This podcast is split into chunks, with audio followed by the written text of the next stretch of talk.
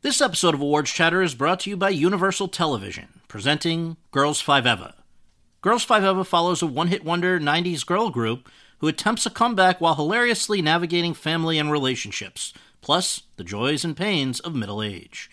The show stars Sara Bareilles, Renee Elise Goldsberry, Paula Pell, and Busy Phillips.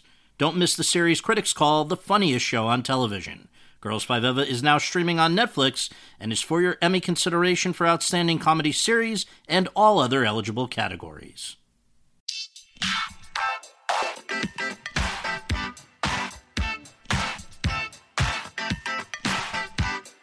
Hi, everyone, and thank you for tuning in to the 243rd episode of Awards Chatter, the Hollywood Reporters Awards podcast.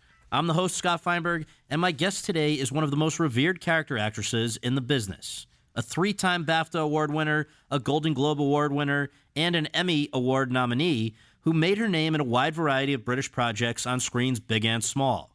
Among them, Peep Show, Tyrannosaur, Broadchurch, 2012, Accused, The Lobster, Rev, and The Night Manager, and who is now garnering the best reviews of her career and considerable Oscar buzz for her portrayal of Anne, the Queen of England, Scotland, and Ireland from 1702 through 1707 in Yorgos Lanthimos' acclaimed dramedy The Favourite. The film, which also stars Oscar winners Emma Stone and Rachel Weisz as cousins who are members of Queen Anne's court competing for her affection, had its world premiere at the Venice Film Festival and North American premiere at the Telluride Film Festival en route to opening the New York Film Festival last month. Over the course of our conversation in the penthouse of the Whitby Hotel in New York, the 44 year old and I discussed a wide range of topics, including the roots of her long running collaboration with the British comedy team of David Mitchell and Robert Webb, how Tyrannosaur, a little indie film directed by fellow actor Paddy Considine, and Broadchurch, an ITV detective series, totally changed her life and career, what it has been like playing Queens in the films Hyde Park on Hudson and The Favorite, and now on the upcoming third and fourth seasons of The Crown, in which she is replacing Claire Foy as Queen Elizabeth II, plus much more. But first, I was joined at the Westin Hotel in Times Square by Elsie Fisher, the 15 year old actress who played the 13 year old character at the center of Bo Burnham's indie dramedy Eighth Grade, which had its world premiere at January's Sundance Film Festival and which A24 released on July 13th. With a 98 degree favorable rating on RottenTomatoes.com, it is one of the most critically acclaimed films of 2018, and Fisher's poignant performance is a large reason why.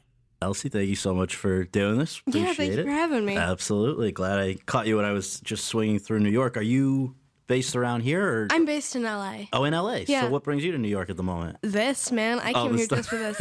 no, I mean, just work stuff. Nice. Whatever. Got it. Well, we always begin with just a few kind of basics. Where were you Hmm. born and raised, and what do your folks do for a living?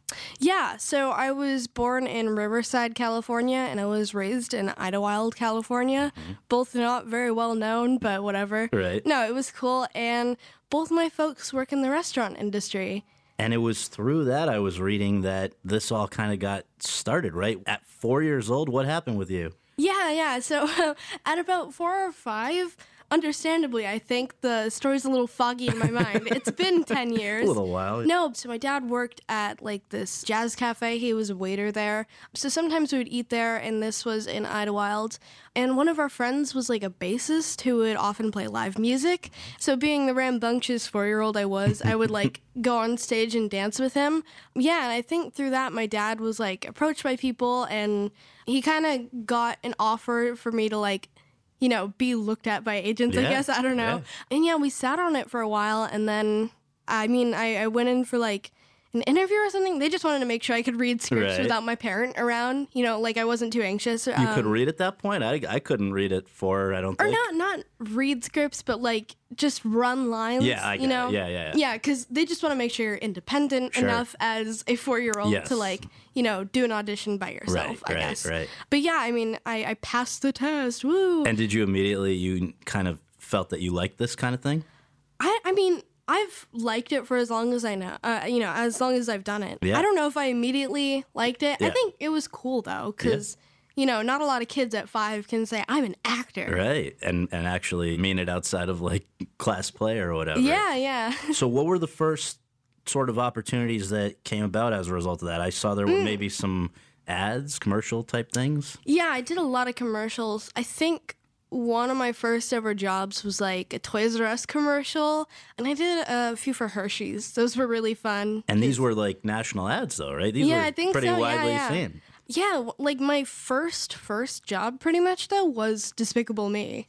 Really? Yeah, So- because I, I voiced Agnes, the smallest of the yes. three daughters. Yeah, In in both that first one and the second one in tw- so 2010 and 2013. yeah, yeah. So you're saying that really I guess let's do the math. If you're if you first got the agent like when you were 5, that means Mm. what 10 like you said maybe 10 years ago. Yeah. And then so 10 years ago is 08 and then 2 years later you're doing your first big these are big movies. Yeah, yeah. I mean, we did the actual voiceover like probably more soon after I actually became like an actress. Yeah, yeah, Because yeah. I mean, it takes a while to make stuff. true. So So Yeah. was that? Did you kind of realize at that point what a big deal that would be to be in? Uh, I guess nobody knew it. that Right. Despicable Me would become this whole thing, but yeah, yeah. but that was a, a big thing. I, I I guess another thing I came across was that for people who don't know where you know Idlewild is Mm. in relation to LA. I mean, if you want to do auditions or things, most Oh, of that's yeah. going to be in LA. What did that mean for you? Yeah, I was. I mean, I was getting, especially in the beginning, I was getting like you know auditions five days a week, and it would be like a four-hour drive every day. Each way or both or round trip? Both trip? ways, Both, both ways. ways, yeah. I'm um, looking at your dad, right? Mm-hmm. And I that's uh, a I guess you know. Thankfully, it's all worked out. But that's a that's a schlep, huh? Yeah, yeah. I missed a lot of school, so But you know, I guess you were just even if you're not getting auditions, you're learning probably from each one a little bit about what you Oh, yeah. uh, and just getting better. I don't know if you did this one that I'm going to ask you about before the Despicable Me first voiceover, but it looks like on your on your credits list that even before Despicable Me there was an episode of Medium. Is that your first of all screen jobs? it was it was made after Despicable Me, but it aired before it. Got it. So So Yeah. Despicable Me though, that must have gotten you some cred with the classmates and everything. How was that? Was that pretty exciting when your your first thing that is really, you know, to have your first thing really seen or at least heard by a lot Mm. of other people? yeah, I mean, well, with classmates, they were excited at first, but it kind of like. I, I wasn't teased because of it, but like it became old quick, Ah. especially like with them asking me to do the voice. um, that has followed me like into my high school years. The and I'm like, voice. yeah. And they're like, so you're so fluffy. And I'm like, if I could, I'd be in the third one. And so for you then after that, was it just sort of like did you notice that that opened up a lot of other doors or was it back to the grind of auditioning like it was before? I mean, it's always kind of been the grind of auditioning, Yeah. but it's definitely better that I Yeah. have Despicable Me under my belt. Yeah. Because, I mean, like, that's a pretty big thing, Oh, yeah. especially for like a first or second job. so- Absolutely. I know another one that I recognized on the list there, and I guess it came a few years after the the two Despicable Me's was McFarland USA. What Mm. was? Can you tell people just to remind them what that was all about for you? Yeah, so it was a Disney movie, I believe, and it was about a cross country team, I think, in McFarland, USA, Mm-hmm. Yeah. uh, in California. Yeah, and that was really fun. I got to play Kevin Costner's daughter and, and Maria Bello's daughter, and yeah, it was a fun experience. And so maybe that was the largest on-screen part up to that point for you. Right now, people are Yeah, seeing you, not just hearing you. No, right? yeah, definitely. I mean, like, I, I'd been in, like, you know, other stuff and commercials, Yeah, especially. And, yeah. like, Idlewild was, like, they had a film school up there, so I did a lot of student films for Okay. people. But yeah, that was probably one of my one of my biggest roles for a while. Nice. Well, all right. So obviously, the thing that most people now are going to associate you with until the next big thing is eighth grade, Yeah, and it's, yeah. it's such a great movie that people have loved throughout, you know, as they've discovered it throughout this year. And our intro will have said this, but I'm going to just to lead into it here. Obviously, about the last week of middle school for a young lady who's going off to high school and what that all entails. And I guess to just sort of first personalize this and set the scene, what was your so you had just finished eighth grade yourself when you went into doing eighth grade, right? Yeah, yeah. I had literally just finished eighth grade, and then like a week later, we started pre-production. How would you say your eighth grade experience was? Because I mean, I I can't imagine it was more challenging than than your characters than Kayla's, right?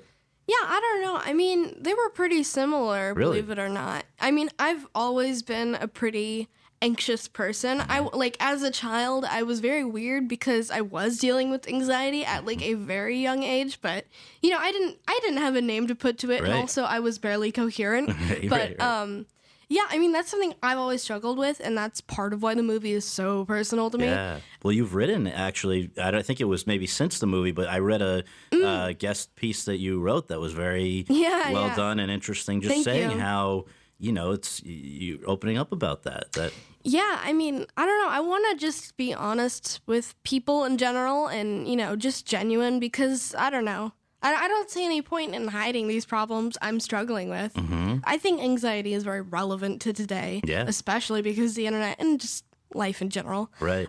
You have your own experience with eighth grade. You now, I guess I had read that even before you heard from Bo Burnham, you were aware of him.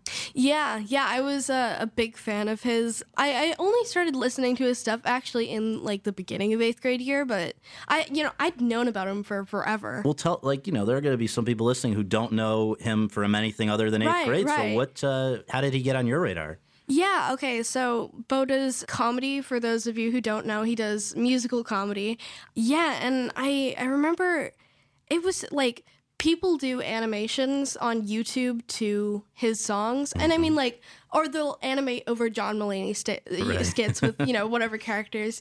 But yeah, I remember I saw like an animation of his and I'm like, I like this song. So I looked it up and I saw Make Happy on Netflix. I think this was out at the time. Yeah, and I just I really got into him after that. And fun fact, in my 8th grade year, in the very beginning of the year, they had you fill out this little slip if you became student of the month. Okay. So they're like, what are your interests? What music do you listen to? Who are your idols? And I, I put Bo as my Mm-hmm. no way. Yeah. That that's. I hope you hold on to a copy of that, or somebody's held on to a Well, copy we of have that. a photo somewhere, That's so it works out. Yeah, That's great. Um, but it was pretty great. Well, yeah. so then it must have been pretty weird to then hear from the guy. How did that happen? So I was kind of auditioning around. I was actually considering stopping acting for a while because I don't know. I, I just wasn't getting jobs and like middle school, especially eighth grade, I think is a time where you kind of have to consider what you're going to be doing. Yeah. High school more so, but still, you know, auditioning was taking time out of my schoolwork mm-hmm. and it wasn't giving back. Right. But I got really excited because I got this audition for an unnamed project directed by Bo Burnham, and it was a director session.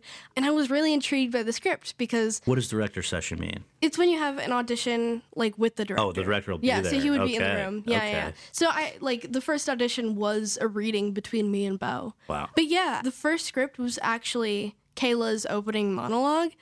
And remind people that's that's where sh- is it one of the YouTube? Uh-huh. It's one uh, of the YouTube videos. yeah. Yeah.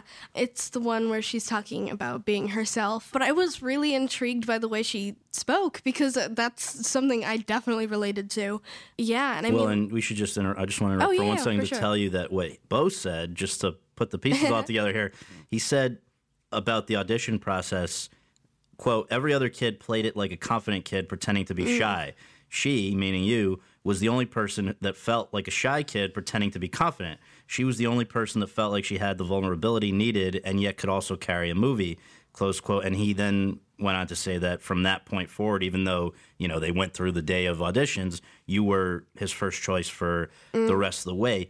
did you feel good about it as you were doing it and as you left the room, or did you have to hear from him to know that it went well? I definitely felt good about it because I mean, it was a very special audition just for me personally. I don't get to do like a lot of improv and mm-hmm. auditions, and that's something we did, and that was so fun. And like, there was just a really good vibe in the room, so it was really easy to like lose myself in the scene a little bit and get into Kayla.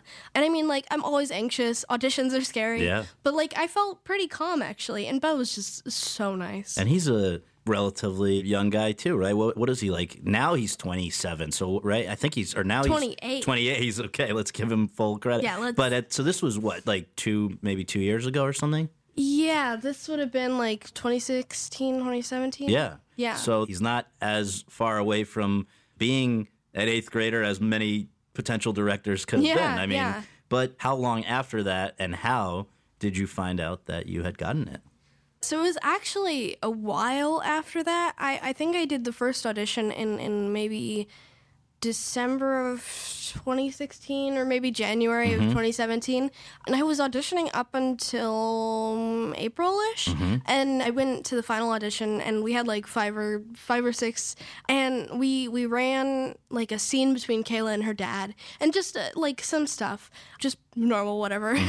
we finished up doing stuff and then Bo called my dad into the room and he asked what we were doing this summer. And it was just it was really exciting. Wow. Yeah. So then, though, the the work begins because now you gotta Yeah, carry yeah. this movie. So how did you prep? I mean, it's got to be your biggest part yet, right? Yeah, I mean, yeah, by by definitely. far.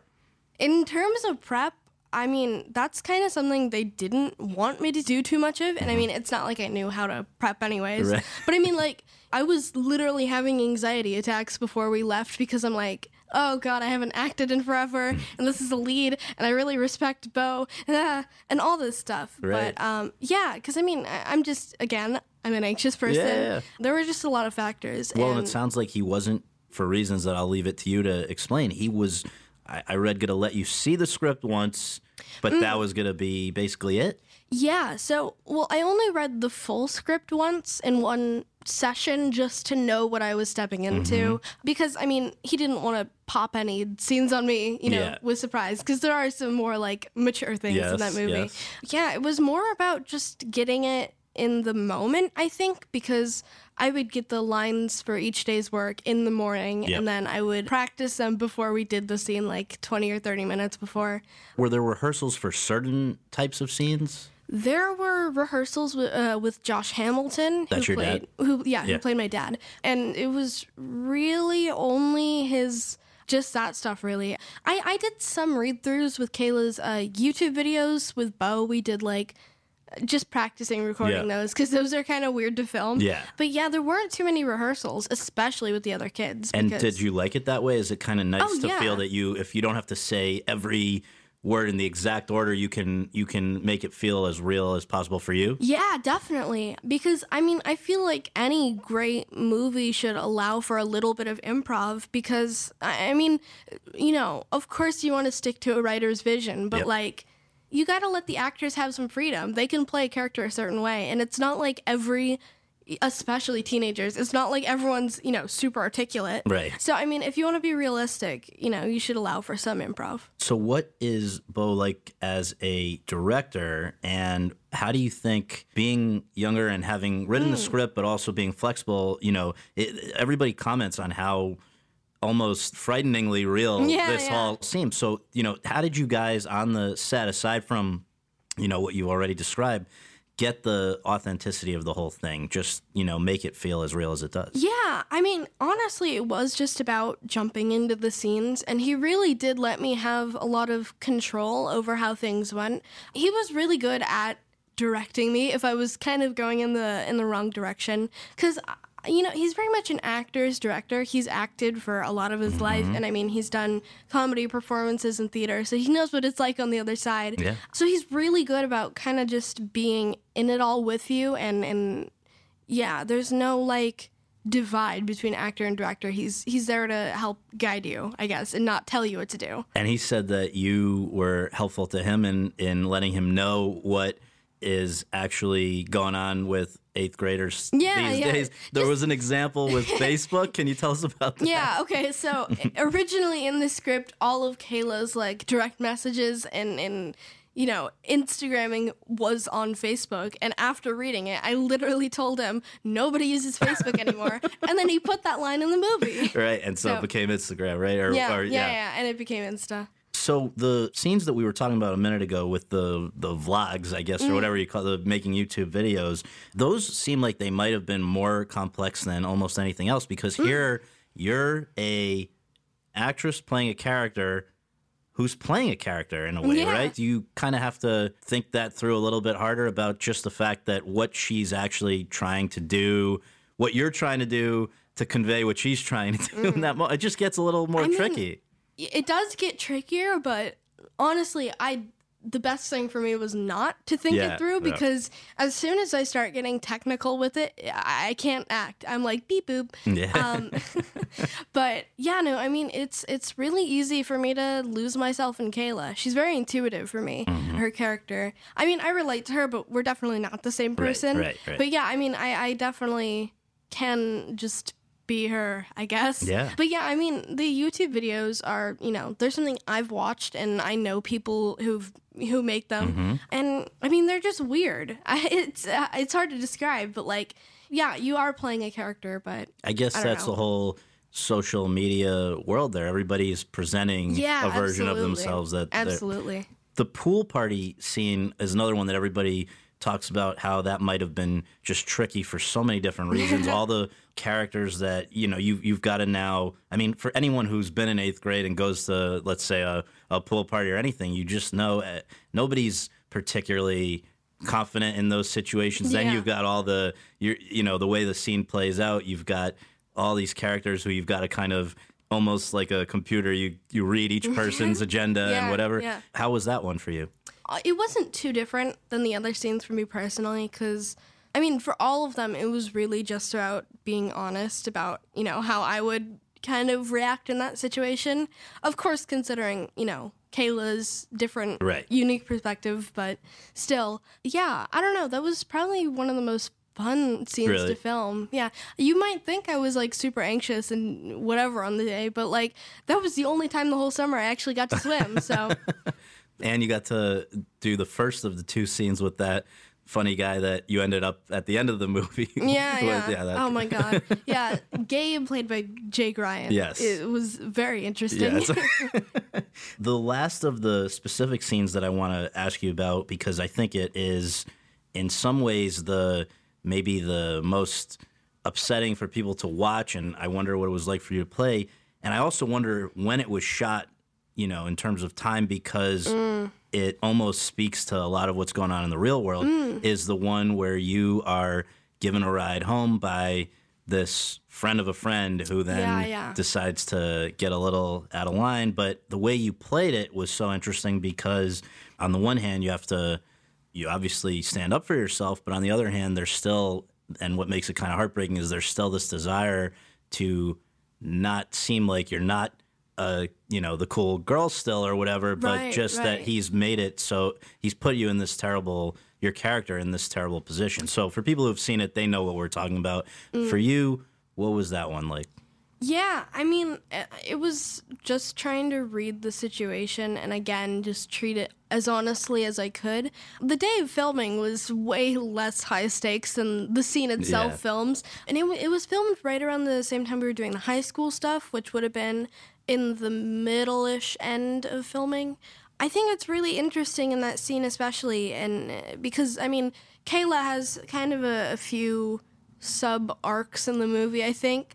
But like, you know, during the fire drill or mm-hmm. whatever, or earthquake drill, mm-hmm. when she's under the tables like crawling over to Aiden, Right. like that that she thought that was what she wanted. You know, I mm-hmm. mean that's what the banana scene was kind Right, of about. right. Um and, you know, she just probably feels really bad because like she thought that's what she would want and she wanted to you know be accepted and because uh, you know when you're around older people and especially when peers your age aren't as accepting of you Yeah. like kennedy and, and the mean girls or whatever Yeah. that's gotta be really stressful and like a really bad internal struggle but i mean I- i think hopefully by the end of it though she realizes i don't know just to be more forgiving of herself and and let herself discover what she needs Yeah. i don't know i mean I, I just i feel so bad for her after that Yeah. truly because what a terrible thing to like go through because i mean even though nothing really happened that's still so traumatizing yeah, we're seeing. I mean, obviously, in the real world, this very week, that stuff Yeah. that happens in Yeah. high school stays with people for a very long time. But anyway, for for you now, coming back to your own kind of experience Mm. these days, I want to ask you, what was it like? So you wrap the movie. Mm. I don't know how long it was before you then get to see a cut of the movie, but what was it like that first time when you get to see yourself playing this major part Mm. carrying a movie for the first time. So the first time I actually watched the film was at Sundance Really? in, Wow. in Utah, and it was really weird. I mean, like good weird, but um, I immediately started crying because like I had like zero faith in my own acting because that's something that's hard for me to gauge because I, you know I, I wasn't seeing scenes after. I feel like I would be a good director maybe because like.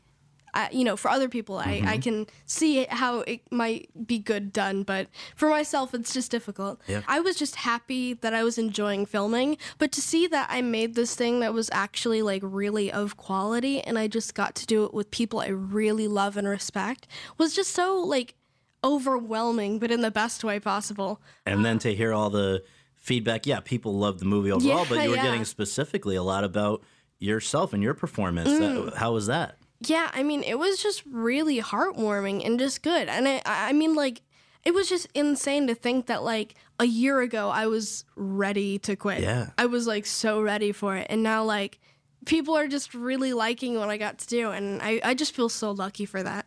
So the last question, I guess, is how has life changed since that screening in Mm. Sundance, which would have been, what are we talking now, nine, ten months ago? Are you now more committed to staying in acting? Yeah. Are you still having to commute many hours or have you relocated? How's it affected things with friends? Just give us an Um, update. Yeah, well, thankfully, I relocated actually a few years ago. Okay, Um, okay. so I've been living in Thousand Oaks, so that's a lot closer to LA. Yeah. Yeah, I mean, it's definitely changed my life in terms of acting. I've been on way more auditions. Mm-hmm. I might not have gotten anything yet, or I am doing the animated Addams Family by Oh, cool. MGM. Yeah. So that's super exciting. But yeah, I've been like auditioning a ton more, which is still just great. Yeah. And like, you know, I'm I'm starting to feel better about myself in terms of acting and having a little faith in Mm-hmm. myself.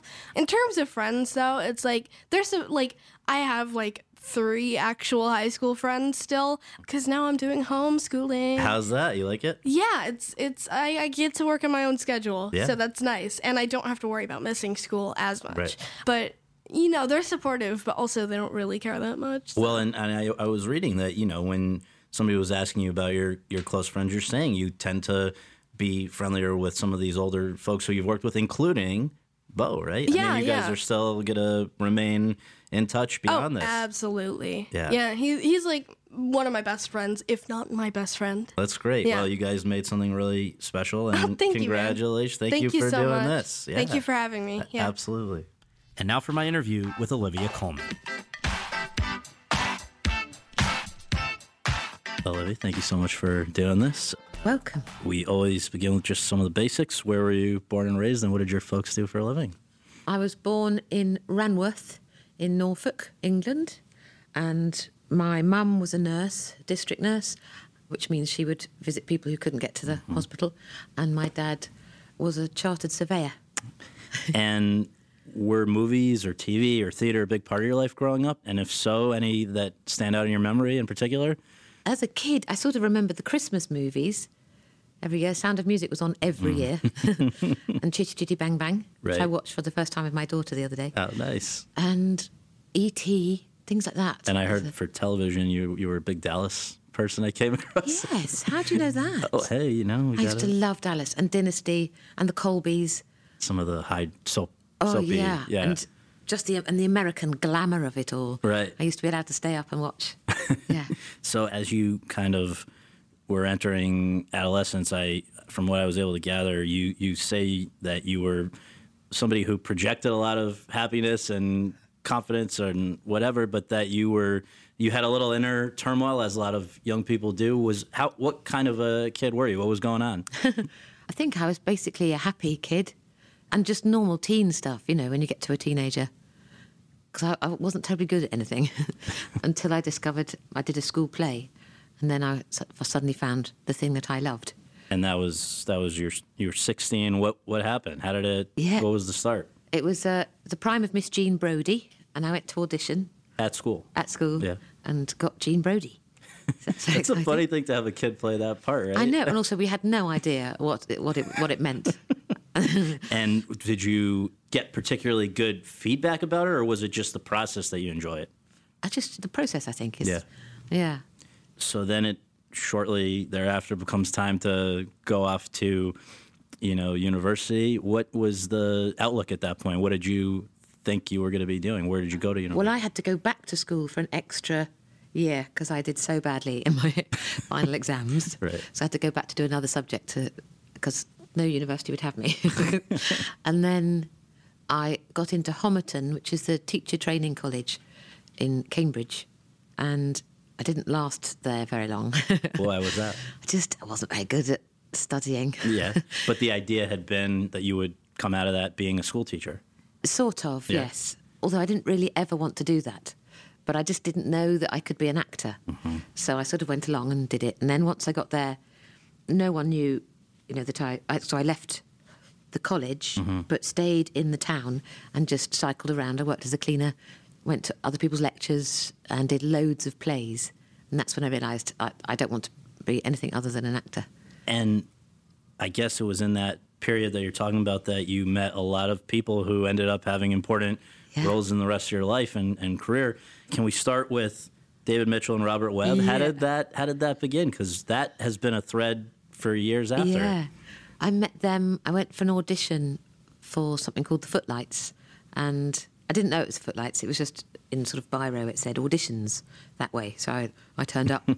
and yeah, Rob and David were also part of the Footlights, and we all just got on really well. And Rob and David became writing partners, and they were, and for so we sort of lost each other for a few years, and then suddenly I'm jumping ahead a bit. Sorry. No, that's not- And then I got a, and when I was at drama school eventually, I got a phone call. Erica, the secretary in drama school, and they said you've got an audition in, at the BBC. I went, oh my god, how exciting! why? Couldn't work out why. And Rob and David had suggested me for their one of their. They'd been commissioned to do a sketch show. and that was the that was the beginning of of that. But Yeah. I mean, actually, the real beginning, though, it sounds like was. What did you do at that initial audition that made a big impression on them? Oh. they said, sell us something. It wasn't Robin David. I think it was James Bachman, Dan Mazer. Who else was there? Can't remember. But they said, sell us something and make us believe it's food. And I, did, I didn't know what to do, so I found an old cigarette butt in these disgusting ashtrays, which turns out I, I discovered had, I don't think had been emptied for three years. Oh, God. And I was trying to sell this thing as a nutritional, delicious, lovely snack. And it was going very badly, and so I ate it. Ah. I know. Ah. And I think they, they were so disgusted, nobody laughed, but I think they thought maybe I was game.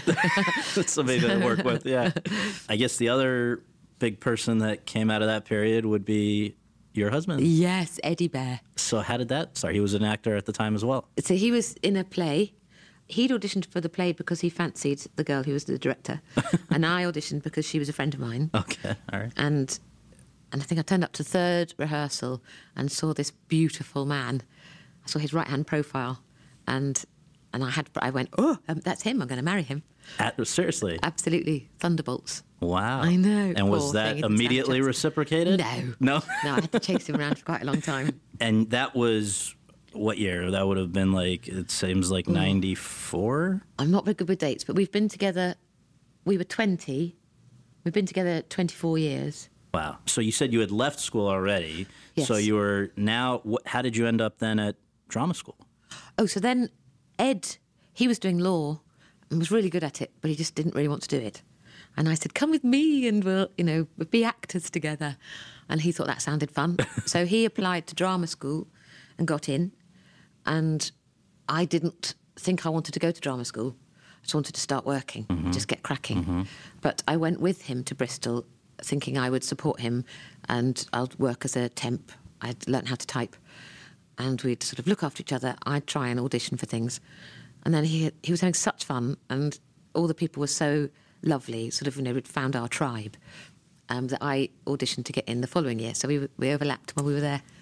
And how many years was that at, at drama school? So I did two a two year course. And as you went out in the world after that, were you thinking, you know, I'm going to have a career for the rest of my life in the theater, or was there some element of a desire to do screen acting already as well?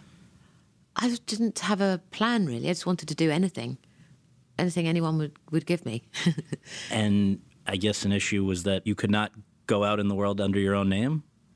Oh yes, because um, Equity already had a Sarah Coleman. Because okay, so you were She- born Sarah. Yes, So how? Why Olivia? One of my best friends, my flatmates, while I was a student, was Olivia, and I loved her name. Yeah. And I asked if she wouldn't mind if I borrowed it. Is, okay, She was so very that's nice the beginning of, of that. yeah. Also, I was never called Sarah. Hate being called Sarah. really, what did they call you? Collie was my nickname. As in Colman. Yeah. Ah. So in those first few years out out in the world, work was not pouring in. Is that correct? Yes. So I worked as a temp and a cleaner for quite a long time. But lovely Lindy King at what was then PFD took me on from the show you do at the end of drama school. So I had her on my mm-hmm. side and she was putting me up for all sorts. I just wasn't getting getting the auditions. Oh my god, she's going to drop me. Well, did you ever at any point think, you know, this is this is too hard or crushing or whatever? I'm gonna I'm gonna throw in the towel. Or you No, were never. No, well, because I couldn't do anything else. You have talked about the fact though that you know people that you knew that came out of drama school and stuff at the same time. It just never got Yeah. going for them. And I mean, I don't know that that directly applies to your husband, but you said that it, it was a it was a decision, like it was a tough thing, but Yeah. he became a writer instead. right? Yeah, well, actually, it wasn't a tough decision for him. He says. Okay. He was quite relieved when he said, "Okay, I'm going to give this up." Yeah. Because it he started off getting a lot of work, and then suddenly it just dried up. There's no there's no rhyme or reason to it. No. And it's in, I can't understand how so many of our friends at drama school didn't get much work. Mm-hmm. And so he always wanted to write. He was just maybe a bit scared to admit it. I don't, he's chosen the hardest possible, Yeah. you know, career, but he's much happier doing that. Nothing would have gotten you to stop. No, That's that's no, that's good. Uh, so I think this is what you were referring to a little earlier. But how in 2001 did you then end up reuniting with Mitchell and Webb for that Mitchell and Webb look? I guess, or had you already done the radio stuff? So we them? did Bruiser, which was the f- my first ever telly job, which was the one that they had um, suggested me for. Oh yeah, for BBC. And then we sort of, and then we were back together. So we sort of, they would suggest me for things, or we did the Miser as a, a TIE, which is Theatre in Education, tour in a van, and there were 15 characters and only four of us playing it. So it was just, it was absurd, really, that what we, we were trying to do, quick changes, and there was one bit which was filmed on a, you know, on an old videotape. And we'd someone they'd hold up a, the television and put the video in, and then I would talk to the videoed thing uh, just because we didn't have enough people. That's quite fun, but we had a we had a giggle doing that, and then we did they did lots of comedy, radio comedy, Radio Four, and But you were basically their muse, right? well, uh, Muse makes it sound good. I think I was just the, the spare person that did. But would you were you surprised to find that you were now working heavily in comedy as opposed to drama, or had that always been your? No, I, I loved comedy. Yeah. I loved it, and I was getting work, you know, so I was very happy. And I'd always wanted to do both, but yeah, lovely. I mean, you know, nothing better. That, well, and, and when you say you were day. getting work even beyond that collaboration, that was The Office, right? Black Oh, yeah. Books around that time. Yeah. Green Wing. So Gosh, well done. No, well, I just think it's to say that there was a lot of comedic work at the beginning, which for people who have only caught up maybe more recently might be, Might be a little I surprising. suppose, yeah. But I guess the big one with them that, and really in terms of probably at that point putting you on a radar larger than anything up to that point would have been Peep Show. Yes. Can yes. you explain for any Americans who are again late to the party just you know what that involved? Sounds rude, Peep Show. It's not. well, it's not as rude as you think it is. But, um, so, Peep Show was Sam Bain and Jesse Armstrong, who wrote together, and they sometimes write you know, their own things as well. They had been writing for other people, and so had Rob and David. And I think they all met when they were all writing for someone else. And Sam and Jesse just thought, these two are hilarious and we should write something for them. I think that's how it all worked out. And it's all filmed from POV, point of view. So we had a camera. Initially, it was sort of on a hat on our head. Really? Yeah. and and it was, well, we're not very good camera people. And it also, as you got hot and sweaty wearing this thing on your head, it would start to slide. Oh, my And you've got to, and someone would grab the back of your head to try and keep your head. Right, so the right. camera's still getting the, the right image. and then after the first series, they realised that was silly. And so we got a proper camera op who, Yeah, who yeah. did it with the digicam. And then we put our arms around him to do all of the stuff and drinking. And I'm, do- I'm doing hand signals, which is rubbish. I'm so sorry. Well, but so that ended up being 32 episodes spanning a number of years. Yeah. How many series? I think t- nine series. between 2003 and 2015. So you were Yes. very you were very associated with that show with this part of Sophie. Yeah. A very forgiving girlfriend, but you've talked about the fact that with that agent who you mentioned earlier, at a certain point. You had to kind. I guess she, She- raised the issue, right? This Yeah, you might want to reconsider. Bless her. So Lindy said at some point, in order to you know keep your career going and to change it a bit and change it up a gear, you're going to have to, you know, say no to sort of smaller roles and maybe sit it out. She said it, it's a gamble. we might not work for a while. And oh my god, okay. So it sort of meant, yes, doing less with Rob and David, which was incredibly sad. And, and it doesn't, you know, we still do do stuff together, but it was a sort of decision at the time to try and, you know, when it was terrifying. Were you? Yeah, I was going to say, were you confident it was the right No. decision? No. no, but I, tr- I completely put my trust in uh, Lindy because she's she knows what she's doing. And so now at that point, it became other TV and film work, but it's and it sounds like mostly good experiences. There's one though that I have read you do not Don't talk look about it. back fondly on. Nope, can't can't even. Should we just just to I can't even just to orient our audience quickly? We don't have to go into it, but like this was again with Webb, Mm-hmm. Confetti 06. The movie was 06. But it, you said it was quote the worst experience of my life. Close quote. Why? I'm not. I'm not I'm not you really do it. don't. Absolutely can't do it. I'll cry. I'm not doing it. It was that bad. Wow. Okay. So that was 06. There's a number of things over the next five years after that, which seemed like they were better, smaller, bigger, like cameo Doctor Who, the first Doctor Who with Matt Smith, other things. I guess the first time working with Paddy Considine, which will come to more of him. But it sounds like everything changed in 2011, right? that was the year of both the Iron Lady and Tyrannosaur. Oh right, that was yeah. I'm not very good with dates. Yes, so Pat, Paddy and I met on Hot Fuzz, and I opened a door for him, and for him that was when he went, "Oh, she'd be right for that thing I've been thinking of." It- so Hot Fuzz, really, that's it was just a brief interaction, and that Yeah. was because. And then what was uh, Le Donk & Scor-zay-zee? that was It was like a mockumentary. that was Shane Shane Meadows and Paddy. That was just an improvised. It was hilarious. It was a character that Paddy had been sort of being and making Sh- uh, Shane laugh, and and they decided, yeah, I don't, I don't quite know how that came about. They and that asked was me to go and- Hot Fuzz or before. after because I think I just had my second baby in Le Donk. I was pregnant in it, and then the baby at the end is is my my baby. And Hot Fuzz, I only had one kid baby. Right. So yes, later, yes. All right. So all of that, though, you know, again, leading up to 2011. Let's, I guess, start with the Iron Lady. You're playing Carol Thatcher, but I guess probably more meaningfully to you at the time you got the job, you're going to be working with Meryl Streep. Meryl, I know. How daunting or exciting or whatever was that? It was so ridiculously exciting. I could never say her name because it's just Meryl. You know, there's only one person in the world, Meryl. right. And so I just waited for her to look at me, and I went, "Hello." couldn't, just couldn't quite believe it. She was so lovely, though, and made you feel completely at ease.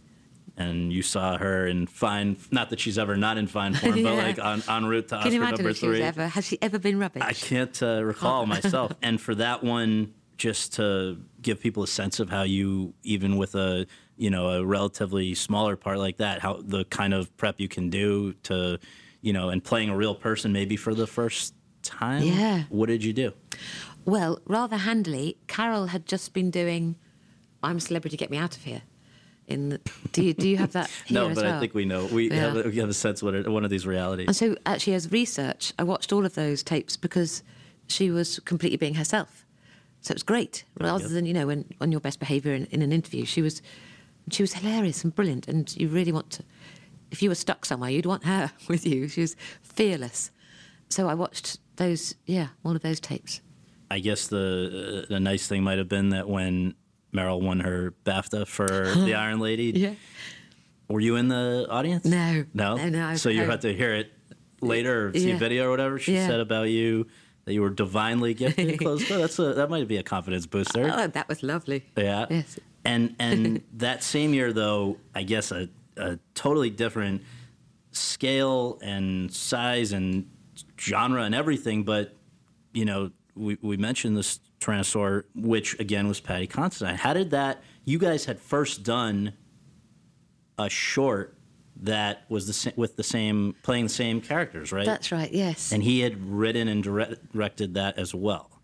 Yes, and I think he says after that, lots of people asked him what happened to those characters, and that's when he decided he would explore what would happen and extended their stories.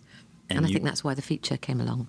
so just to you know contextualize you were playing hannah this christian charity shop worker very violently abused at home and also in a way at, at work and just a, ter- you know terribly treated but still just an amazing soul of a person to deal with that. And i just mm-hmm. was that primarily just that paddy had written something for you or did you personally tap into that character in particular yourself He'd written her so beautifully. She was, you know, it was easy to play her, really. And I it was one of the first times I really did proper research because I thought playing that is such a responsibility to anyone who's man or woman who's gone through that. I didn't want to not do it justice. Domestic abuse, Yeah. yeah. And, you know, Paddy had researched it beautifully and had, and he was amazing about He's called her a soldier. And she was an absolute survivor, you know, as those as people are when they're, they're facing torture every day. Mm-hmm. Fear every day. Awful. you've said that the f- feature was the most satisfying experience of my professional career. Mm. Close quote. At least up to that point. Why was that? And then what did you make of the reception that it received? Which I think, again, certainly up to that point, I don't think anyone had shown that degree of love for what you'd done in something. I mean, here you special jury prize at Sundance for your performance, best actress, British Independent Film Award, all this, you know, and then people in Hollywood really focusing on you maybe for the for the first time. What did you what did you make of why was the experience so great and then how did you process that reception? It was great because we we filmed the whole film in four weeks, and it was intense and such a team of people. But it was also we only did each difficult scene one or two times. So beautifully written. It was acting with incredible people opposite Peter Mullan and Eddie Marsan, and you know, it felt like I'm sure this is overused, this, but you know, when you play tennis with someone really good, you play better. Mm-hmm. And it felt like that. It felt so satisfying and, and actually weirdly enjoyable because once we'd done, done a difficult scene, everyone was like, all right, you're okay. Everyone, like, oh, okay. And then you'd have a beer or a laugh. You know, you had to. You had to sort of mm-hmm. shake it off and and support each other. It was a, it was such a trusting. Paddy says you don't want method anywhere near that shit. Yeah, yeah. and so we had, you know, we trusted each other, and it was an amazing experience. First time I think I really felt like I, you know, got my teeth into something. And then when it went out into the world, And well, I felt so protective of it. If anyone hadn't have liked it, I'd have been really angry. It's sort of a litmus. If someone says to me they like Tyrannosaur, then I love them. Yeah. you know, they've understood it, and it's it was a beautiful, beautiful piece of work. How soon after that did you feel the reverberations in terms of professional opportunities and interest and all of that in the business side of Um, things? it did slowly. Larger parts in scripts were, were being sent to me, which is nice. But I remember when Tyrannosaur, I think I counted about 15 people who said, I'm a BAFTA member, I haven't seen it yet. And I knew voting had closed. And I was so angry yeah. that these beautiful films are made and people can't be asked to watch them. If they're not the big glossy ones, they don't watch. It's true. That made me really angry. So when I joined BAFTA, I have this rule. I watch, you know, the ones that don't have the backing. I Right, watch them first. right. I watch all the British films first, and before I move on to the ones I really, you know, the really exciting Yes. ones. Because I that heartbreak is you know, Yeah, the film ended up within industry circles getting Yes. a big once it. I mean, it- audience eventually, but not. Yeah. I mean, and still now, people who love film Yeah. love that film, but it it didn't have the money behind it to. Right. It couldn't shout about itself, you know.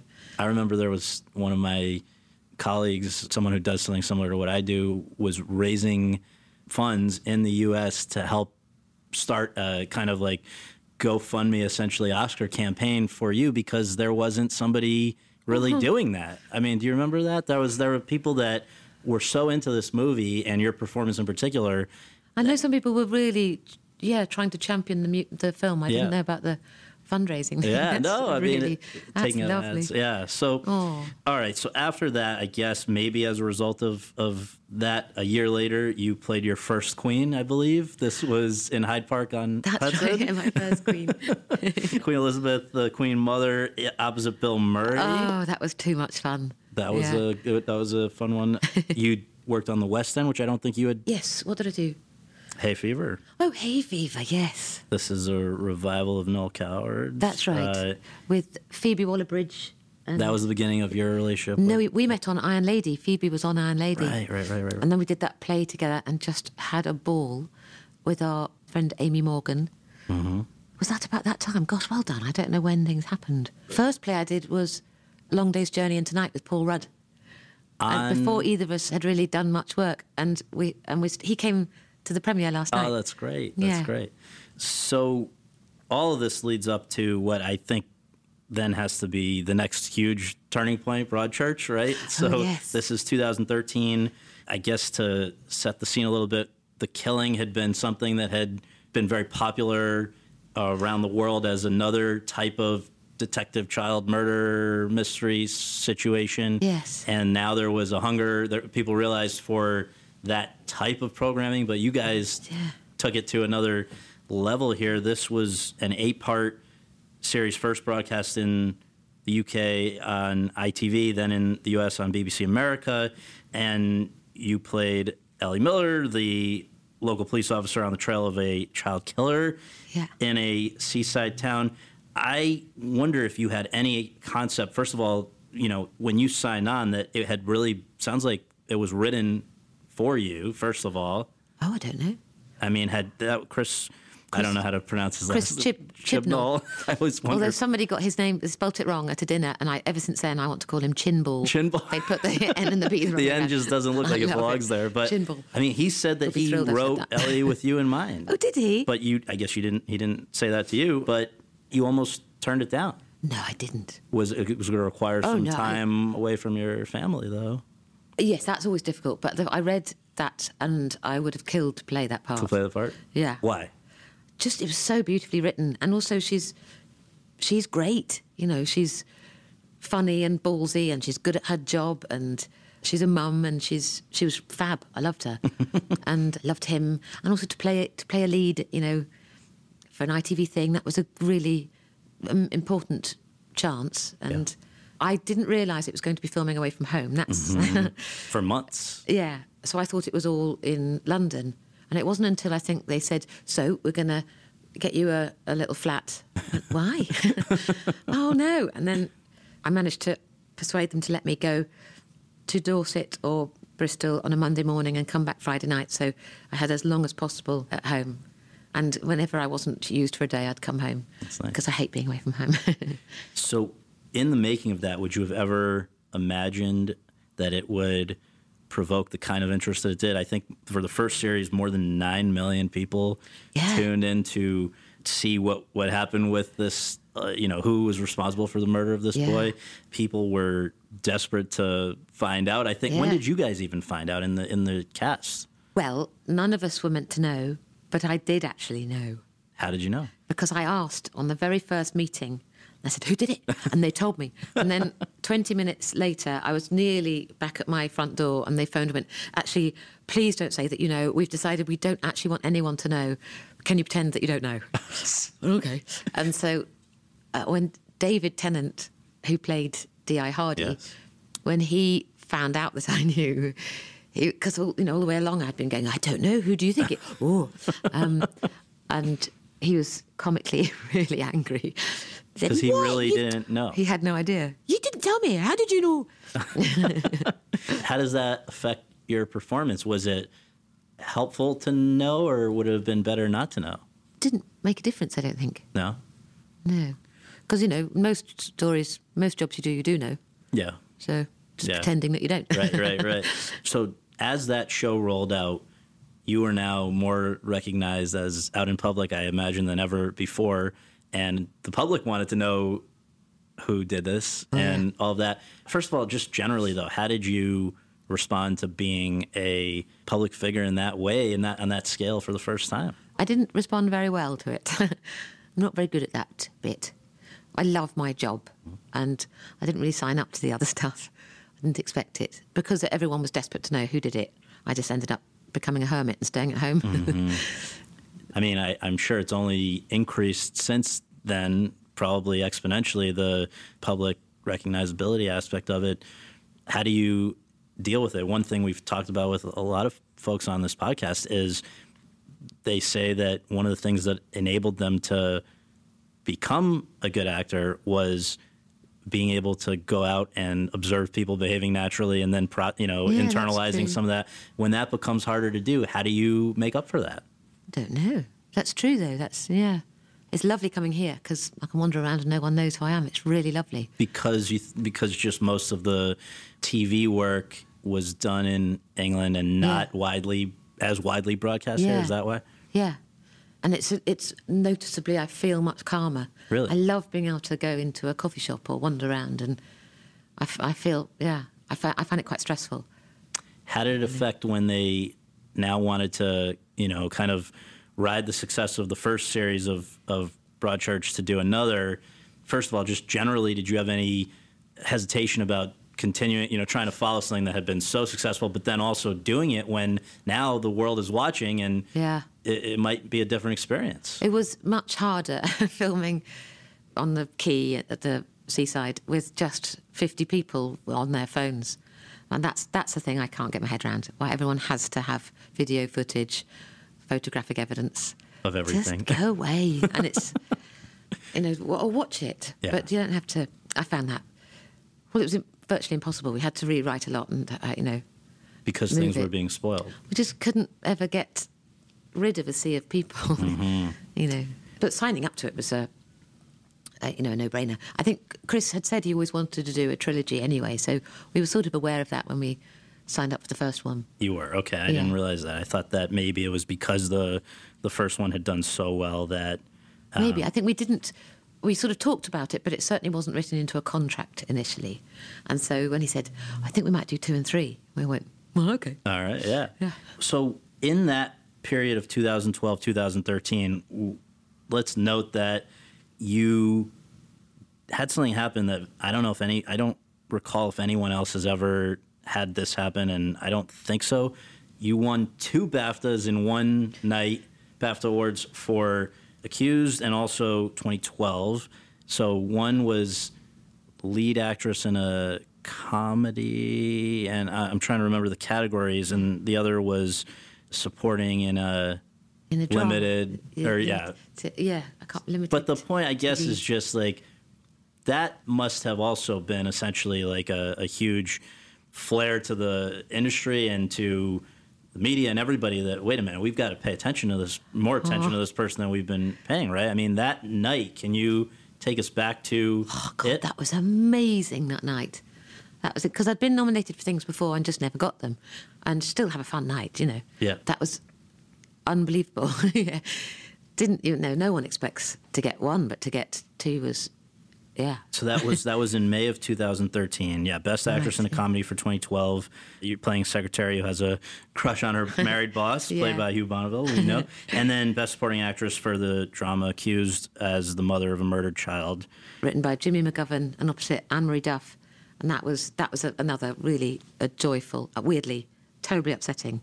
Yes. But a really lovely job, and to work opposite Anne Marie Duff was just amazing. So you that night you get your two statuettes, and the show ends. What was the rest of your night? I went home, had a cup of tea. You just uh, what was it? It was just uh, overwhelming. It was a bit too much, yeah. yeah. And to sort of just needed to be normal and take the massive Spanx off, you know, the big pants. just calm down because there's, you know, there's suddenly a sea of people that you don't know who are talking to you and asking you questions. Right. And I just wanted to be normal. Just wanted Ed and a cup of tea. Let it sink in, you know. And also, I, I believe this is correct. One of the things I came across in an article was that leaving the show, going home for your cup of tea, you had something happen that you'd never had happen before. Was there even paparazzi like Oh, going after you outside my house. But even wasn't it a car trailing you guys? Oh, that was a different. That was different, or that was the That was when Broadchurch I was shopping one day with the kids, and I was the rage I felt. It's just weird. It's it's fucking weird. And and I was with my children, and someone came up to me and said, "I think that car's following you," and and I got my phone out and marched towards them. I took a photo and I, I sent it to everyone. Who the fuck is this? Mm-hmm. And and they they were so shocked that they backed into someone's fence and broke it and drove off. There's a woman driving it with too much makeup on. She looked cheap and shit. And there was some other woman in the back under a black cloth taking photos. and it seems to be a it seems to be a bigger problem. It's certainly an issue in the U.S., but it seems going back to Princess Diana, it's like a mm. real. Why is it so bad in the U.K.? I don't know. I don't know. I'm ashamed of them. It's awful. And as long as people are stupid enough to buy it, they'll still do it. So And that that's why I don't go out. I stay at home because those people are filth. Mm-hmm. and that first encounter that you're describing was shortly after those the double BAFTA. Yeah, I think so. Okay, so after Broadchurch, the suspicions of Mr. Whicher, you're back with Oh, Paddy Paddy. Considine. Yeah. I mean, it's interesting how you something clearly about you makes people want to keep working with you. I mean, whether it was originally the Webb and Mitchell and Webb. Mitchell and Webb, and and then Paddy, and obviously there's mutual loyalty. When you find something good, why mess with it? But it just doesn't happen as often as you would think. What was it with?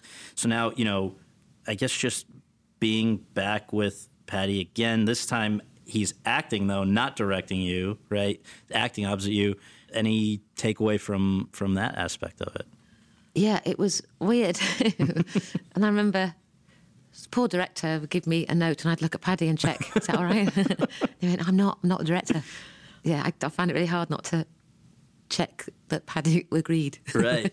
And at that time, I guess one of the maybe the hottest British show internationally would have been Downton Abbey. And I heard that being in a period costume piece yourself disabused you of the desire to do. Oh, yeah. it's it's Oh, not as fun as it looks. Of course it's Right. no. Well, that that period anyway.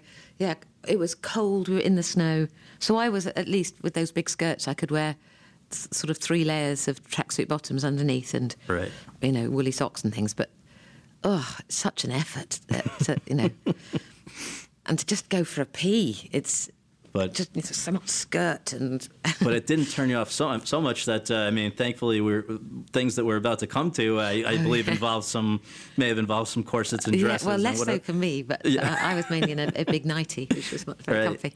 So a year after the double BAFTA, another BAFTA for Broadchurch, which I guess took a while. It came out early in the cycle, so it was a few months before that happened. Yeah. And then, in terms of films, I guess uh, certainly an important one because this would have been the beginning of Yorgos Lanthimos. How did you end up in one of the weirdest but best movies I, I think in recent years, The Lobster, as just the description of this is is hilarious. But and I, I saw it here at this film festival, New York Film Festival that we're at three years ago. You're playing a manager of a resort to which people who are not romantically involved are sent with a month to either get romantically involved or be turned into an animal. Yeah. I mean, when you read this script, did you what did you think? I can't remember my initial thoughts. I kind of loved it. So it was nuts. and I'd seen Dogtooth, Right. which is one of Yorgos's previous films in, in his mother tongue, his mm-hmm. Greek language. And I just can't forget that film. There's still so many images of it, which mm-hmm. doesn't happen with many films, that and it really stays with you. Mm-hmm. So I was definitely excited to read Lobster and loved it. And I loved that character because she's a real badass. Yeah, she's no. horrible. So I was really excited to play that. I loved Yorgos as well. Yeah, I was going to ask, like, what was it about him that stood out to you most? Because obviously you were willing to go back and do it again, and Yeah. and with the favorite. But why? I mean, if all you know about him are his movies, which is for me and most people, I guess, the case, you have to think he's got to be a really eccentric, strange guy. Is No. that true? No, he's he's a lovely, warm-hearted, intelligent, lovely, gentleman, Mm-hmm. and you know, with a sort of with great sense of humour. He finds everything funny. but after Lobster, I wasn't entirely sure that he was happy with what I'd done. I you know. Really? Well, he sort of smiles and really smiles at everyone. You don't really, he doesn't dish out the compliments, you know. And uh, so, I went, well, I, I had a lovely time, and we'll see what happens. And then to find out, you know, the favourite, he asked me back. I went, oh, okay, well, okay, went well then. I didn't realise. oh, good.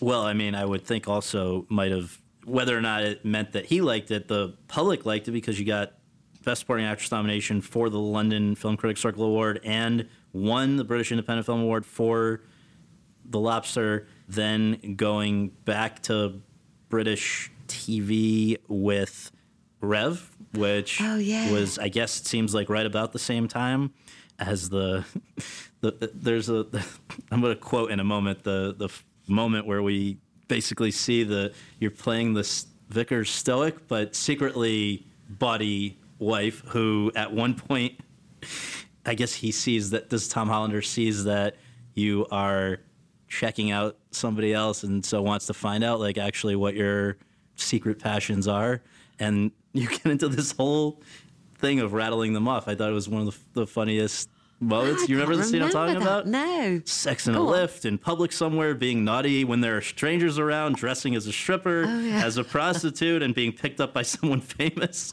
being serviced by two faceless men who are only interested in satisfying. I mean, it was just like Oh, she just reeled it off. Yeah, it bit- that was great. There, there comes back Oh, the, that's the right, comedy, and a BAFTA nom for you, and win for the comedy series there for that one.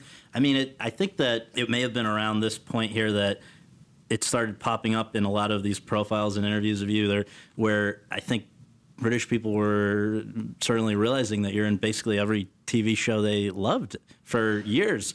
British TV seems like was ahead of American TV in terms of having high quality programming. Like it, in the U.S. for for years, it was looked down on as the lesser medium compared telly? to film. Yeah, Yeah. But, but you guys have for decades have done great stuff on TV. Why do, do you Well, have any sense nice why that is? I suppose we didn't have the big film studios and things. We know, we know made great films, but mm-hmm. telly was an important medium, I think, for us. Mm-hmm. Mm-hmm. And for a long time, we only had four channels, so it was. If you've only got you know sort of a limited budget, and a lot of people watch it because you've only Yeah, got four channels, yeah. let's pour as much as we can into it. Yeah. I assume I'm probably not the No, first I person think to ask. that but that maybe- makes sense. But I mean, certainly in the 21st century, how many of these shows that we've mentioned are would be on lists of people's favorites? I think it's amazing. And I think that's just the luck of the draw as well. And I've just probably got the same taste as many other people. So if I see the script, I like it. Right. It's the same program that they're probably going to like. Yeah. know. Yeah. I mean, there's plenty of programs that other people love that I I didn't. So I, you know, we are now in, in this country, I guess, really embracing the idea of the limited series, which for you guys, you call it a series, and then we're gonna have a second series. We say season one, season two. You know, it just I think there's a sense that it's got to go on forever. But I think one of the great things also about British TV is you know when to move on with your lives. Like it's Or not a we've run out of money, so- Yeah, or you run- yeah. but I guess that that leads nicely into one of the most acclaimed limited series of the last few years. That is The Night Manager, Yeah. adapted, of course, from John Carre. You're playing Angela Burr, the spy master who recruits Tom Hiddleston's Jonathan Pine, a former soldier, to pursue Hugh Laurie's Richard Roper, a arms dealer. This was an adaptation, but with a big change. They are going to have your character be a woman instead of a man. Was that Yeah. something that you know you were called in for a meeting and not knowing which part, or did you already realize that this was? But that decision had already happened long Yeah. before they decided. Or I think John le Carre wanted Burr to be a woman. Also, it's, it reflects, you know, if they're going to update it, Yeah. that reflects more, you know, modern time. And apparently, there are more female spies than, than male. Actually, Really?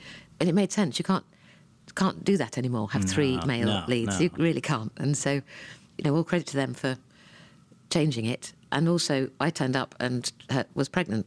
well, that, oh, I do want to dive into that because that's unbelievable. But the the way that that all unfolded, which I want to ask you about, but I just think people should also hear that something Le- Lecrae's son said, which was quote when he met Olivia and saw her on screen, his immediate reaction was that Burr should never have been a man. Oh. Close quote. I mean, that's quite high praise from when you know he's a generally and not somebody that likes people messing with his work when it's been adapted as as I understand it. And obviously he had to believe in you know well, he he was involved with the adaptation. no that's what I mean. So to make the change and then have him be that happy is pretty pretty great. But for you let's talk about this pregnancy aspect because I mean how do you remember the amount of time that unfolds in the course of the night manager? How much time passes? Because I think it's more than 9 months right Yes, well, there's meant to be a bit where I, you can't see my belly because I'm meant to be not be pregnant, but I'm wearing massive jumpers. right, right. And then, actually, I think it's fairly short period, but they just travel a lot, so it looks like there's it- more time. But I has mean, elapsed, to but- talk about high praise that, or the, you know, the high regard that they wanted to work with you, that they would so much that not only does it not matter that you're pregnant, but I can be pregnant. For you can 12 be months. pregnant for 12 months or whatever. I, yeah, I think because that was a concern, but I think the story is actually meant to be quite condensed. Yes. But it just yeah, it looks like it's going on forever.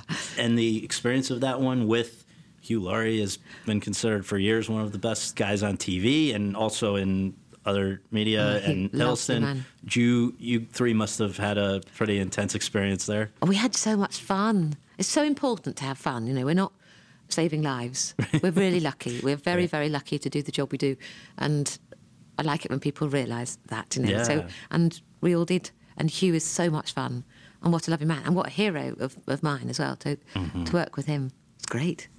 And just to keep the tally going here, Best Supporting Actress Golden Globe win, nomination for the Emmy for Best Supporting Actress in Limited Series or TV Movie. So people, again, I, this is not just to drop random facts. I think it's kind of to convey that how the industry was increasingly appreciating your work. Incrementally along the way to the favorite was working with Phoebe Waller-Bridge again with Fleabag, Yeah. and then we come to I guess this call of Yorgo. How did you hear that the favorite existed and and he wanted you? I think he'd mentioned there's a film you know about these three women women in the court of Queen Anne. He'd talked about it, I think, earlier, and then it was going to go, but then I was doing Broadchurch, so I couldn't do both things. Because it does go back. I was looking. The first reports that you were going to do this are September 2015. That's Yeah. like around the time of the lobster. Yes, that's right. So what took them so long? I guess everybody's don't know. busy. I think everyone was busy and finding the right blend. Right. Yeah, I'm not sure. Well, I, I, I ruined it a bit by uh, not being available, and so Right. I'm so very grateful that they they hadn't quite sorted it out. So I, I was Right. able to, ju- you know, to do it later. I'd have been so upset if someone else had Uh, done it. yeah, right. so just to you know, for people who haven't yet had the chance to see the favorite, which is going to be rolling out over the next few months, and I guess the original, the world premiere was Venice. I saw it in Telluride, and now again here in New York Film Festival. You're playing England's ailing 18th century Queen Anne, whose confidence and affections are being sought out by two cousins, Sarah Churchill, played by Rachel Weisz, and Abigail Masham, played by Emma Stone. They are fighting over you in just hilarious ways. And I guess at one point it was before Rachel came on board, they were there was some talk it was going to be Kate Winslet. Do you That's remember right. that? Yes, yes. So I guess just over the course because it took a while to come together. That Yeah. that changed. Once it did get going though, or once you know you knew that you were at least going to be involved, was there anything that you thought you should do, or Yorgos suggested you do to prep here? To I guess beyond the script, you did you need to learn anything about this character? I had to put on a lot of weight for it, so that's quite fun. How much? Like why? Why was it just because she was a she was big very woman? big, and he, he wanted you know wanted to Yeah. see that on camera because a fat suit doesn't really it doesn't, and he didn't really want to have to use prosthetics. Mm-hmm. And so yeah, so I spent a few months eating, which is quite enjoyable, but then became quite depressing because it goes on so easily uh, that you think, oh, it doesn't come off as easily. Did you keep count? Like what did? How much did you have to put on? Oh, I, I ended up putting on about two and a half stone. So that in pounds is thirty-five pounds. Wow, each. is that right? Wow. What was the technique for doing that? Was there There's one no one particular uh, meal of choice? whatever you want all the time, and three three lots of each thing. That's a good uh, good job. I heard something about dance videos. Did he send you dance oh, yes, videos? he did. He had a choreographer friend, and because he loves movement and, and he has a theatrical background, so he, he sent us all sorts of references and, and old comedies as well. So The Odd Couple and Bringing Up Baby. I'm not entirely sure why for some of them. Yeah. But it but It was helpful. just it was love. It was nice to watch Nice them to do, all. yeah. And he must have he must have had something in his mind. A minute ago, we were talking about that it would have been problematic for a show to have three main characters and none of them be a woman.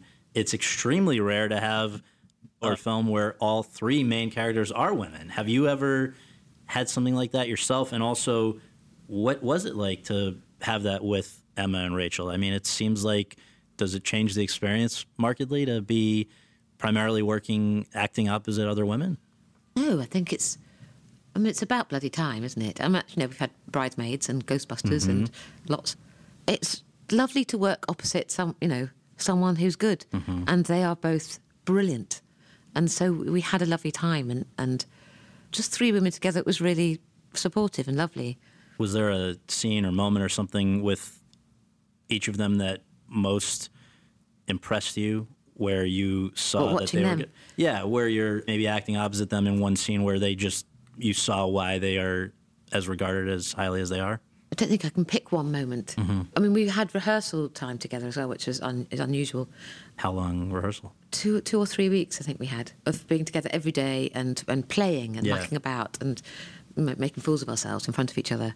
Which I guess for the level of intimacy that this requires really probably necessary. was helpful. Yeah, yeah, Yes, so that you turn up knowing each other very well Yeah. and not embarrassed in front of each other. Right. But I can't think of a particular moment. I just I knew their both of them their work Mm-hmm. and I felt it was a privilege every day to work with them. You know, they were yeah, can't think of one moment. Every y- day was great. For you, the moment that a lot of people have, there are any number of moments where I think it's it's very striking. We see that the character kind of can turn on a dime of we Mm. and we learn layers peel back over the course of it and we see like I think the when we find out why the bunnies Yeah. exist. I mean, was there uh, for an audience member? I can list any number, maybe towards the end, where the way you you play it when somebody is trying to get back in your good great your character's good graces, the way that that scene is handled. I guess for you, was there one scene that heading into it you found, you know, this might be the most challenging? I think any of the sex scenes I was going to find very difficult. I just I find it embarrassing. Yeah. you know? There was not actual nudity on your No. part. It's just the fact that it it's Well, so. I said I absolutely won't. Yeah. There's no way. did he try, did he ask? Well, I think you know he said it would be great if everybody was uh, able to. I went, no.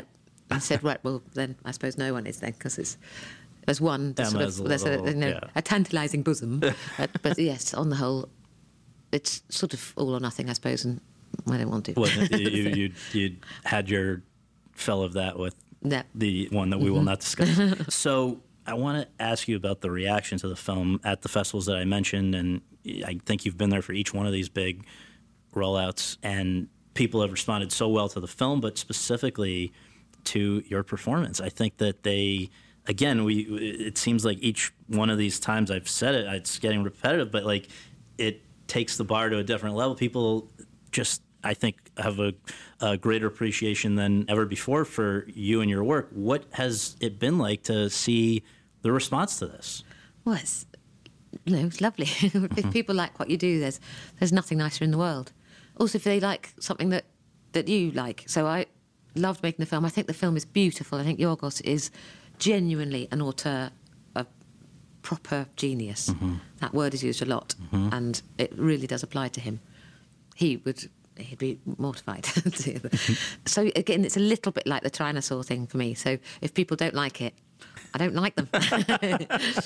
Well- well, well, I think we sort of we have very different tastes, and Right, what, right, what would we talk about? right. well, I would say I think it can grow on people with multiple viewings. Even if you liked it the first time, I think the second time I saw so many things that see, I missed there? the. Yeah. But I guess with the the last two questions, I, I just first one is now again there's more eyeballs on you and aware of you than ever before. And you have just. Makes me feel very nervous. is it? Yeah. I mean, but you have also now just signed up for something recently that is going to maybe even increase that more. You, if people haven't heard, are succeeding Claire Foy, who just won an Emmy for The Crown, as Yes. another queen, QE2, in The Crown for Netflix. This is the biggest budgeted TV series ever. It's a huge thing, and it's been so well received for these first two seasons. Now the story moves to the 60s, 70s, maybe eight, I don't know. What is it like for you to be stepping into that operation? yeah, I'm trying not to think about it too much. How far along are Um, you with it right now? I think we're about 10 or 12 weeks in. I'm just, you know, doing it as a, as a job. I- I love it. Again, I, I love my job. Mm-hmm. I get to work with other actors. I really like other actors. I'm working with amazing people. And I was such an enormous fan of The Crown and watching it and watching Claire. Claire was amazing. And I've You were watching it before you had any Oh, idea before, that- yeah. yeah. I was, you know, doing what everyone else was doing. Right. Sort of binge watching it. So that was, uh, you know, when the, when the call came for that, it was a very uncool. Yes, please, straight away. Immediately. Immediately. Yeah. Without really considering. Joining something which is so successful is a bit of a pressure because what if you're the one that fucks it up? but, you know, I, I know I'm going to be employed for two years, which is a very nice feeling yes. you know, I've got dependents and a mortgage to pay and bills to pay, and so and a mortgage to pay off would be nice. Right, right. But, you know, so so taking work is you know not in a position to not take work, and so this is a, a great job, and why would you not? No, everybody's very excited to, that, that you got it and to see you in it. And I wonder if you you got to keep your queen straight at this point now. That you're, but, yeah, yeah, mustn't get them muddled. right. But the last question is just: Do you see any thread that runs through all or or most of these parts that you've gravitated towards or that have come to you? Is there any rhyme or reason to a career, especially now in the we've been going through it all in a compact you know period of time here? Do you see anything that like what is a Olivia Colman part, screen persona, anything like that that you know as hmm. you think about the career at large? Oh, I don't know. I think I had an instant liking for each of the parts as I read them, and I liked them all to be a bit different. So if something comes up and I, it feels very much like it's I've done it before, it's less appealing to me. And that does happen as soon as you've done something. Then lots, you know, you suddenly get four scripts Right. uh, of you being a spy. You go, well, um, and you know, if they're if they're great, then you, you want to do it. But um, I, I, li- I like to try and do something different each time because that's why I became an actor because I want to play different things. And but I don't, I don't know. I just like them. That's great. Thank you so much. I really appreciate you doing this. You're very welcome. Thank you.